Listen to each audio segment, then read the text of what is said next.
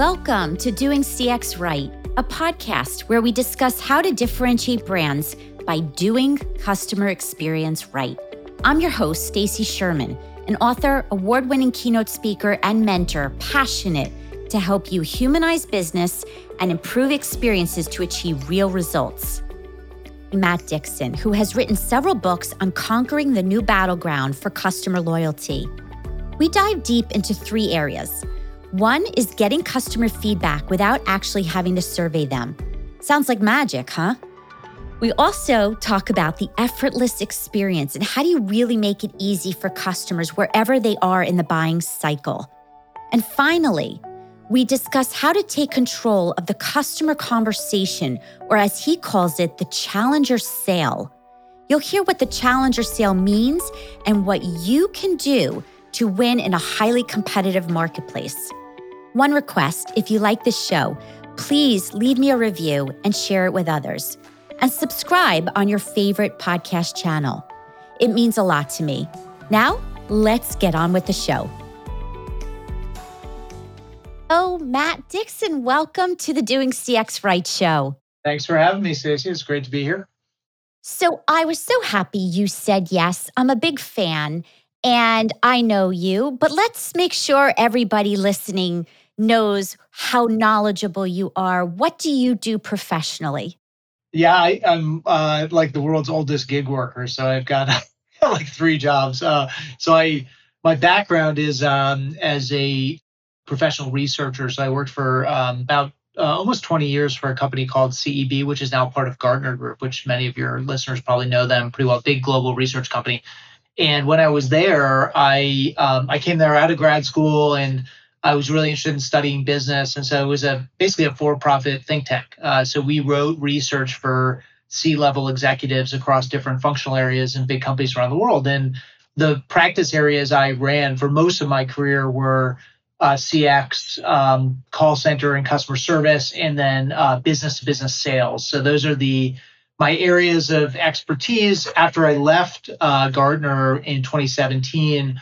I started working with an AI um, venture in Austin, Texas that uses uh, unstructured data to really replace uh, surveys uh, and to really understand the customer experience at a much deeper level than we can through um, you know post call surveys and things like that. But I so I work with them part time. I um, I'm out there speaking and um, doing a lot of advisory work with companies based on. Uh, I wrote three books when or co-authored three books when I was at CEB, uh, two on sales, one on customer experience and customer service. And then um, we're working on a, a fourth book now. Um, so apparently I'm a, a, glutton for punishment. So we got that got that going on too. So those are, and then I've got four kids too. So that's uh, keeps me busy. so. Definitely. Oh, I feel like we're we're we're clones a bit because I also am working. I'm a mom. I'm living CX by day and yeah. doing CX right by night. And so, absolutely. Now, why? Why your passion around customer experience and all that you are doing? It's uh, that's a great question. I mean, I, I think so. When I was, it was funny because when I, if I think back on the time I was at CEB, there was a period I started actually doing research in our chief information officer practice, and I could barely operate my own computer, so I was totally not qualified to write research for CIOs.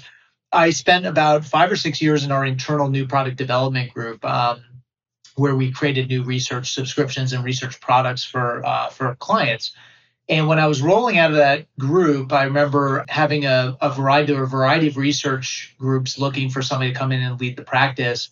And I was looking across all of them, and the one that really spoke to me, which was one I had actually worked on launching, and when I was in new product development, was the call center practice and it was it's funny because um, I think in in some ways you think, wow, that's that's tough. Like be you know studying call centers, um, uh, it can be it, it's a tough job as we know. Uh, it's a tough function uh, to run, and uh, and there's a lot that goes wrong in call centers, and so it can be you know you really have to be a glutton for punishment to really dig in there. But I found it so interesting because it was so approachable uh, for people. It's you know we've all had experiences with customer service and contact centers that you know that are good and ones that are uh, unfortunately we've had a lot that are bad it's an intersection of strategy customer experience strategy understanding the customer human capital management right and employee engagement obviously a big part of running an effective service organization.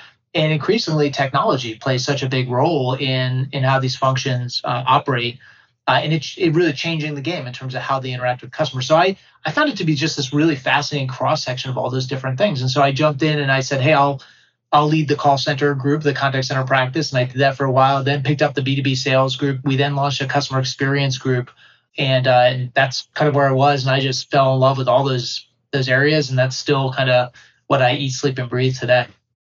Yeah, you sound like it's been an evolution, which mm-hmm. for me, I f- literally fell into CX.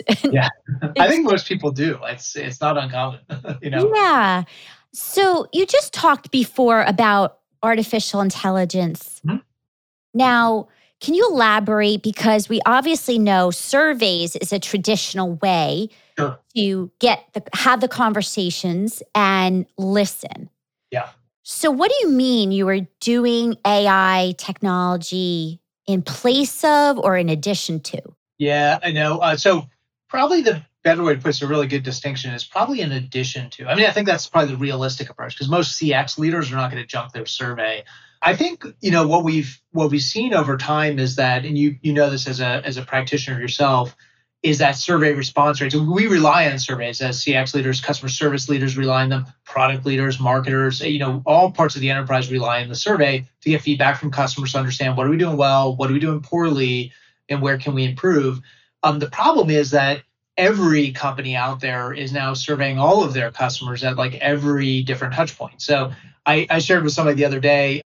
I remember a couple years ago, my my airline that I fly with, and um, I won't mention them by name, but they sent me on one flight five different surveys. So it was a, a survey for the, the booking experience online. There was a survey about the boarding experience. There's a survey about the in-flight experience. There's a survey about the baggage claim experience, you know. Um, and I think I may have called the call center about to, to make a change in this itinerary, and I got a survey about that too. So you know, um, what's interesting is that all these companies, and we've made it so easy. Uh, there's so many big platforms out there, make it super easy for practitioners to deploy these surveys, and um, they they bombard their customers with surveys, and as a result, we've seen survey response rates, you know, on a secular decline. And so, most companies, big companies we're talking to, are seeing survey response rates hover in the like high single digits, low double digits. So, you know, right around the 10% mark. And if you think about trying to drive change off of such a small sample size, that's hard, right? Because then you start looking really hard at the data and saying, okay, 10% of our customers told us that this, you know, it's 10% of our customers. And by the way, how many of those customers actually took the time to write in their feedback? Like, here's why I gave you the score I gave you. Because otherwise, you're just staring at a bunch of numbers. You don't really know what happened. And so then we're working with really, really small sets of data. And we ask the question, like, is this a widespread problem? Is this something we should really focus on? Or was it limited to this one customer who was really upset about this one thing?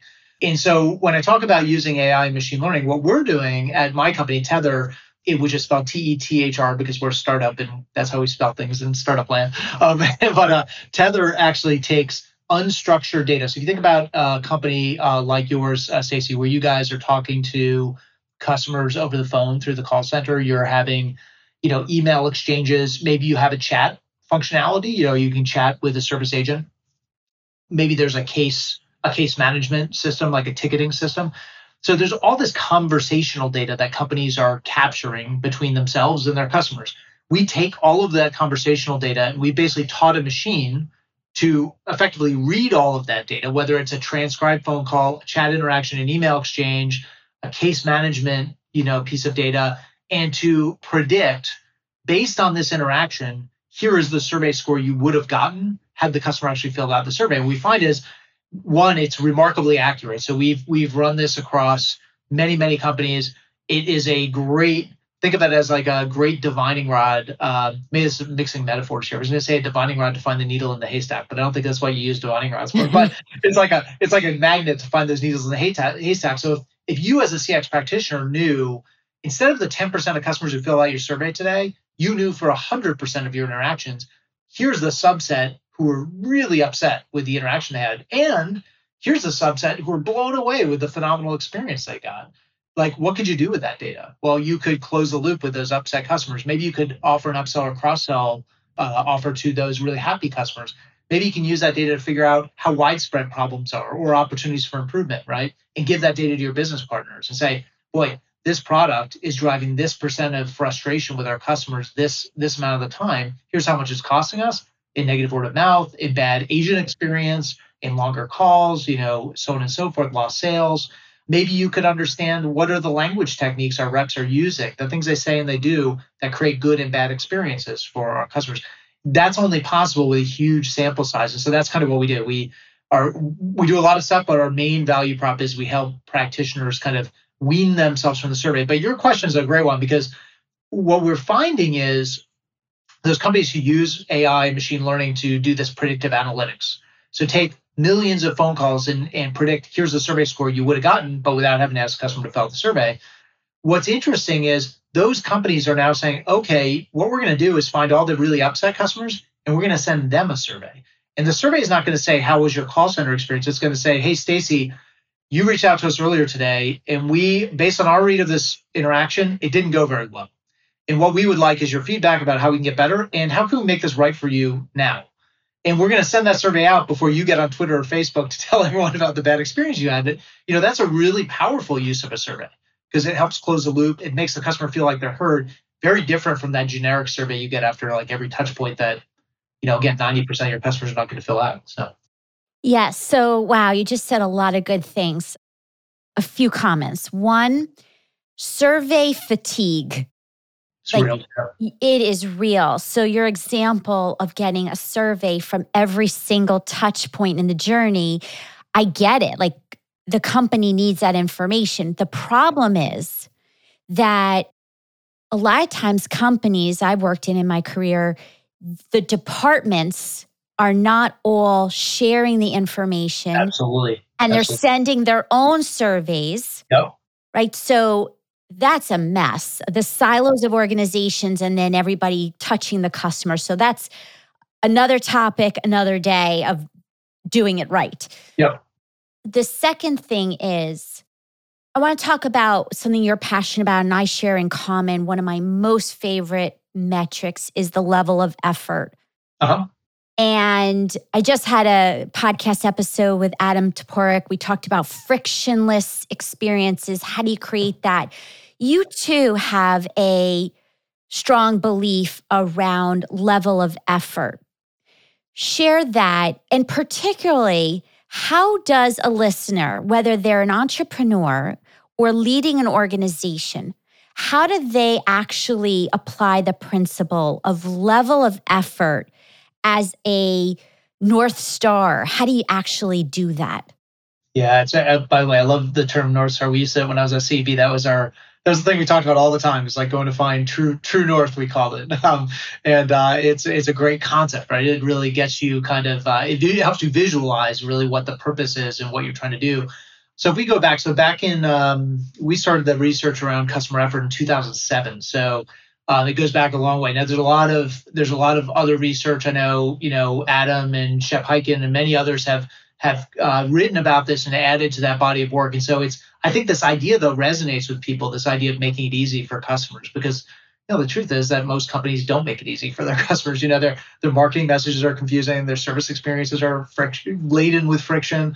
Their sales interactions are not not easy. The products are hard to use. You know all this stuff. And so there's as I like to say, for big companies, there's food for many winters in terms of making things easier. We started this research back in 07. We wrote, um, we first wrote about the idea of customer effort and introduced the customer effort score in 2010 in an uh, HBR article we wrote called Stop Trying to Delight Your Customers, which is all about the idea that in service and based on our research from hundreds of thousands of customer interactions, most companies think in the service, in a moment of service, when the customer reaches out to you for help, it's not enough just to to address their expectations, you've got to exceed their expectations, right? You want to wow them, you want to delight them, you want to, you know, um, surprise them, uh, and and that makes for a great press release, and it makes for a cool television commercial, and something you can celebrate in the call center. But it turns out, if you study with data, those customers who are who are whose expectations were exceeded are actually no more loyal than those whose expectations are simply met. It turns out that it has almost no impact on repurchase rate, share of wallet, or word of mouth. And so when we dug into it a little bit more, we found is that most service experiences actually don't create loyalty at all. They actually create disloyalty. And there's the nice thing is that when you break down that disloyalty effect, there's a set of usual suspects, things we can go do something about. So it's things like repeat contacts, channel switching. You know, send your customer to a website or an app, they can't find what they're looking for, and then they have to pick up the phone and call. Transfers, escalations, long holds, repeating information, being treated generically or robotically, throwing up policies and processes that are really just seen as roadblocks by the customer, like that distance them from the thing they really want, which is a solve to their problem. And so the big punchline of the, of the article back in 2010 and later we in 2013 we wrote the book The Effortless Experience, which lays all this out in a lot more detail, is rather than trying to delight people when things go wrong, the better strategy is to try to make it easier than you make it today, to make it make it surprisingly easy for you to get problems resolved. And when you do that, you mitigate the natural disloyalty effect that service tends to have. And when we studied this, we found companies that make it easy in service generate far higher repurchase rates and renewal rates. They sell a lot more in terms of share of wallet, you know, upselling, cross-selling their customers, and they generate much better, much less negative word of mouth and much more positive word of mouth about those service experiences. And not only that, it turns out that uh, an easy experience, a low effort experience, is about 40% cheaper to deliver for a company than a, than a high effort experience. And so the book actually, when we wrote the book, it was a lot of it is about the tactics and the and the way the things that low effort companies have figured out that the rest of us can learn from. So I think the data is very cool. It's surprising. It's like head snapping in some way. It's fun, but the meat of it is for practitioners like uh, you know people running CX teams, running contact centers, running product teams, marketing teams, sales teams to really understand when it comes to making it easy, what is the th- what are the things that the easy to do business with companies have already figured out that we can learn from? And so that's that's really been our focus. You know, to, to your question about effort and and measuring it, you know, one of the things we do at Tethr is we have again a predictive score uh, called the Tethr Effort Index, which gives a effectively a predictive effort score. So it's looking at the entirety of the conversation, saying, here's how hard this was for your customer, without having to ask them to fill out the survey. And I, I think you know it's it's ironic because when we wrote the book, surveys were state of the art. It was the way you got feedback. Somebody said to me recently, like, "Hey, did it ever dawn on you that asking your customer how hard the experience was after they just had a hard experience is itself a hard experience, is a high effort experience?" I was like, "Oh, that's a really good point. There's got to be an easier way." And using the data you've already got, like your recorded phone calls, your chat interactions, is a much easier experience for customers than asking them to take five minutes even to just fill out a survey and give you feedback. Like, yeah. why should we have to do that? When we already know that they spent 30 minutes yelling at the rep and demanding to speak to a supervisor and using foul language and, and talking about how frustrated they are with with the experience they're having. So Yep. I also I had worked at Verizon, uh, my previous job, and something I felt our team did right is not just the surveys, but also we aggregated, and anyone can do this, is social media sure. ratings yeah. and reviews right? Yep. The unstructured data from there also tells a lot. Never mind the importance of companies responding because people are watching. Yeah. But when you talk about that voice of customer, um, it is certainly another, lots of other data sources in addition to the surveys or non surveys that you're able to leverage. So you brought up sales before and i love i love that you you you mentioned that because the front line, your salespeople, your relationship makers, I like to call them instead of salespeople, there's clearly a right way and a wrong way of selling in this day and age. Can you talk about what you mean, because you've written about this also, is taking control of the customer conversation and the challenger sale? Sure. Yeah, yeah. And, and you know, it is as for the CX folks out there, uh, whether they're current CX people or just interested in CX, what I would say is that the sales experience really is a big part of the customer experience. And, and one of the things we found uh, in our research, so we started the research around Challenger, uh, it was around the same time, it was around 2008. And um, what we stumbled upon, you know, unbeknownst to us, was um, we went out and studied salespeople and uh, uh, we started with a sample of about 6,000 salespeople. Today, we've got data on, uh, I think, almost a quarter million salespeople around the world, all business to business. And what we found was um, that all salespeople fall into one of five different profiles, five statistically defined profiles. You've got hard workers, uh, you've got challengers, relationship builders, uh, lone wolves, and problem solvers. Now, across those five, the one that every head of sales wants and wants to hire is the relationship builder. And the relationship builder, who this person is, is they're they're kind of that classic salesperson, the person who's really learned how to sell over the past 30 years, and their approach is predicated on this idea of going in and asking that customer what's keeping you up at night. You know, what are your big problems? What can we do for you? And what you hope in that moment, in that interaction, is um, that the customer says something that you can attach your company's value proposition to, right? So if you something comes out of your mouth that we can help you with, like boom, we're off to the races. And what we found is that that was a very effective way to sell back in the you know 70s, 80s, 90s. But things have really changed, and the big change has been that customers, uh, if you get down to it, don't need salespeople the way they once did. So if you think about that, that you know open-ended diagnosis, that needs assessment, that what's keeping you up at night approach to selling, really came around before the internet, right? In today's day and age, what you what we found in our research is that the average customer reaches out to the salesperson 60% of the way through the purchase journey. So what that's telling you is the customers already asked themselves and answered the question of what's keeping them up at night. They've already decided, do I need to hire a vendor or a supplier to help us with this, or can we do this on our own? If I need to hire a vendor, uh, who are the vendors I should consider? who's got the features and benefits and the proof points and the case studies and the ROI that is attractive to us. About how much should I pay for this solution? We put it all in an RFP and then we send it out to a couple of salespeople from different companies and say, hey, have at it. But here's what we want. Here's what we want to pay. Come in and compete for our business. That's a very different sales world where customers have all this information. So we found is across these five profiles, what's interesting is the if you look at performance, what you find is that one, the challenger salesperson performs dramatically better than the other four. And actually, the bigger head snapper, the gut punch for sales leaders is the one they thought would win, the relationship builder, the person who prides themselves on going in, finding out what's keeping the customer up at night, doing whatever the customer wants, be the very reactive, very generous, very likable people. They actually finish dead last when you look at their likelihood of being a high performer. And when you unpack the challenger, what you find is they do three things that are very unique. The first thing is they are focused less on uh, going in and asking the customer what's keeping them up at night and much more on going in and showing the customer what should be keeping them up at night. So they take a teaching based approach to sales. So what they figured out is in a world where customers have all this information, where they can figure all this stuff out on their own, they can make up all their own assumptions and they form that mental model. What I need to do as a salesperson to deliver value is show them the thing they couldn't learn on their own. You know, what's the thing I know that they need to know, but they couldn't find on the internet? But I know this because I'm an expert in my field. And we know this as a company because we do this all day long, and the customer doesn't know this. So that's the, the thing they lead with. They bring that new insight, a new way to save money, make money, avoid risk, any number of objectives. The second thing is they're really good at, they know in today's world of business selling in particular, it's like herding cats. Like you got to get the whole buying committee on board to sell anything to it, especially anything that's expensive and risky and disruptive to get the customer on board. And so they're very good at tailoring their message. First of all, picking the right person to sell to. And secondly, equipping that person to take that insight, that new idea, and use it to generate consensus across the buying committee. And then lastly, they're assertive. They hold their ground. They don't cave on pricing. They're very comfortable talking money. They are comfortable telling the customer they're doing it wrong. They live for a good debate with their customers, which is, again, the antithesis of what salespeople have been taught for years. They've been taught to be deferential, to let the customer lead the way, you know, ask what you can do for them, be reactive and responsive.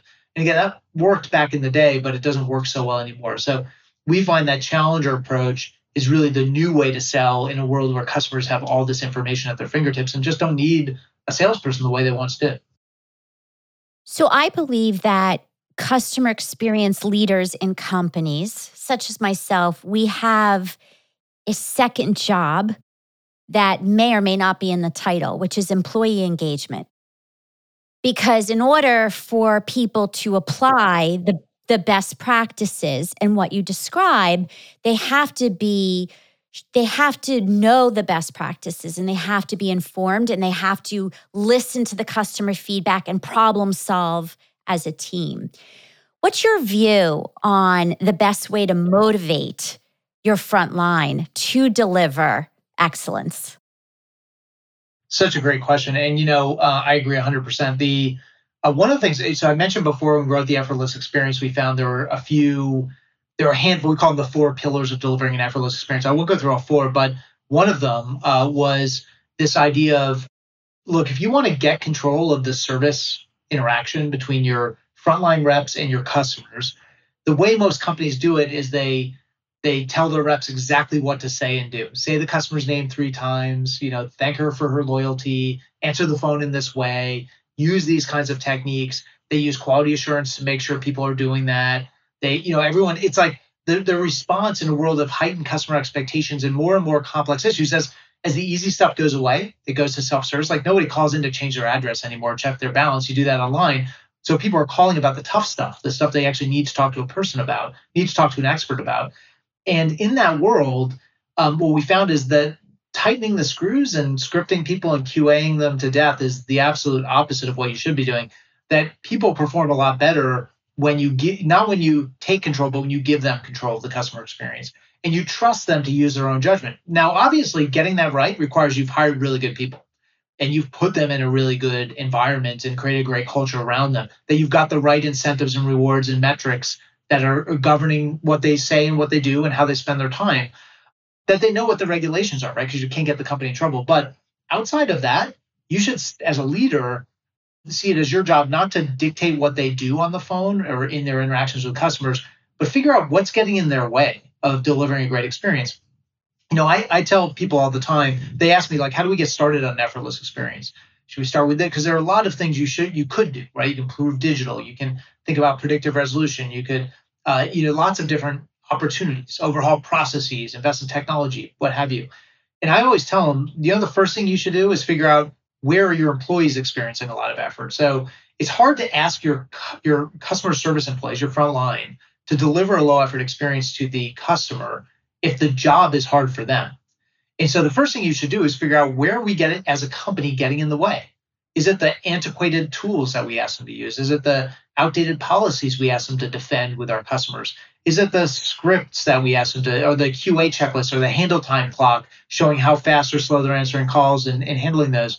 You know, those are all things that can get in the way of, of giving people control, letting them exercise their judgment, and making the job itself a lot easier. And so again, low effort kind of begins at home. And you're 100% right. And, and we've seen in our own data when you make the job easier, when you give people control, when you let them exercise their judgment, they deliver a great low effort experience to your customers. When you lock them down and you tighten the screws, you tell them what to say and do, and you you give them old tools and outdated processes and checklists and scripts and all that stuff, they are it's hard for them to make it easy for the customer that all the burden they carry just translates over into the customer experience. And your customers come back and say boy it's really hard doing business with you. Well no surprise because you make it hard to work for you for your employees right? So i you've you got me hook line and sinker on that one. I will say if, if people are interested in learning more about this we wrote an article in hbr called reinventing customer service a couple of years ago. It's a profile of what t-mobile has done in their service organization which I think is a model for the future about um, how they're really empowering, not in a platitude kind of way, like we give our the ability to give up to a hundred dollar, you know, bill credit or something like that, which a lot of people think is empowerment. That's not empowerment. Look at what T-Mobile has done to really trust their people, and what they've told their people is, you guys are small business owners. Here's a team of, here's a group of customers. You own those customers. What do you need from us as leaders to get those customers thrill those customers, make get them to renew, get them to buy more, get them to say great things about T-Mobile. You tell us what you need. Do you need to overhaul process? Do you need new tools? Do you need, you know, uh, new technologies? What are you looking for? And we'll get it for you as a leadership team. It's funny you mentioned T-Mobile because I worked for AT&T and Verizon, but never T-Mobile. So I know yeah. the other two sides. You've almost hit from the cycle. exactly, the top three. So we have only minutes left. And um, gosh, we could go on and on because each of these have so much we could go deep on. But two questions left. One is a personal perspective and one's professional. So, professional. If I had, I ask everyone these two questions. If I had the CEOs and leaders in my room right now, what is the one thing you would tell them, the one takeaway? Oh gosh, um, I I think you know the one takeaway here, as as far as what we're talking about, I do think there. So I'm gonna I'm gonna make it two takeaways. the first takeaway is like you've got to make it easier for your customers. it, it is you right now. I without even knowing who those CEOs are, what companies they run, I can tell you they're making life too hard for their customers. Their products are too hard to use. Their brand messaging and their pricing doesn't make sense. Their sales experience is clunky. The post sale service experience is is uh, high friction, high effort, right? So there's a lot you've got to do to streamline things and make it easy. And companies that make it easy win. They retain their customers because there's a higher rate, they sell them more, and they generate more word of mouth. The other thing I would say is to take a hard look at the kind of sales experience they're delivering because it, it a lot of it starts there, right? That's the first point of entry for a lot of customers is interacting with that salesperson and deciding I'm going to do business with you. And you've got to ask this question of, of are you telling your sellers to do things that are great for a customer 30 years ago, but really aren't in keeping with the way customers are learning about opportunities and, and want to engage with suppliers today? Are you really delivering that value? Is what I tell the CEOs to look at as well. And the last question you can answer this personally or professionally or both. If you could go back in time with what you know now, what would you tell 20 year old Matt Dixon? Oh, yeah. oh man. Um, I don't, 20 year old, 20 year old Matt Dixon was, um, was, uh, probably uh, drinking too much beer in college and not, not studying hard enough. No, I don't. I, I think uh, I 20 year old Matt Dixon is good. It's a good question. I think the the thing I would uh, say, and, and fortunately, I think it's worked out pretty well. Is and I, but I don't know that I, I don't know that I, I probably figured it out by mistake. Um, is and you know this, uh, Stacy, but if you're, and it's a little bit of a platitude, but I think sometimes young people can, and I was, I did this myself, but you can chase opportunities because you're, um, you're looking to make money, you're looking to, you know, um, buy home or do, you know, buy a car or do whatever, and and sometimes you can get kind of focused on that. And I think there were a couple times in my career where I I kind of I went in a direction where I was like, I don't know that it's actually going to pay me quite as well, but I'm really much more excited about this. And when you do that, like, um, and you're doing something you love, and it doesn't feel like a job, we hear this all the time, right? Uh, look at LinkedIn. There are probably like 50 posts today about like you should do something that doesn't feel like a job, and it's true because when you do that, the money and the success kind of follows, right? And it's and it's and you have a heck of a lot more fun doing it than you know, being miserable and doing something you didn't want to do and, you know, just to earn a little bit more money. I've made, unfortunately, a couple of other mistakes in my career where I feel like I've kind of chased, chased money and chased um, uh, the financial side and then kind of looked around and said, what am I doing? You know, this is not, this isn't fun for me. Mm. So probably advice that other people would have given to their 20 year old selves as well. But, um, uh, but that's probably what I tell my 20 year old self. So, and I, and as a 20 year old, I probably wouldn't believe it. I probably could do it anyway. have to learn the hard way.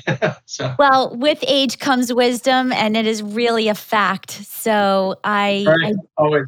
I do love that, and and I have uh, young adults. Not they're not kids. They're not adults age. So I will definitely play this advice for them too. I got some of those too. Yeah. yes. Well, thank you. Yeah, so this yeah. is a it, is, a it is hard though, right? It's so hard. It is. Yes. So now a bragging moment. I'm going to include in the show notes where to find you, but uh, where I'm, I know oh, people sure. are going to want to find you and talk to you. Yeah. Where? Yeah, uh, no, I so if, if folks um, want to get a if folks want to learn more about what we're doing at Tethr and you know the predictive survey scores and using unstructured data, we are at tethr.com. That's T E T H R.com. And then if folks want to learn about and you can learn more about kind of my speaking advisory work and books and, and writings, but I also have a website called dixonspeaks.com. Uh, so uh, you can check me out there. Wonderful. Well, I'm so glad we got to connect and share amazing wisdom with our listeners, and I appreciate you. Have a wonderful day. Thank you for having me. Thank you so much for joining today. I hope you will apply the lessons shared and also requesting if you would leave a review on Apple would mean a lot. Head over to doingcxright.com to learn more ways to connect with me and improve your CX. Until next time, I'm Stacy Sherman, doing CX right.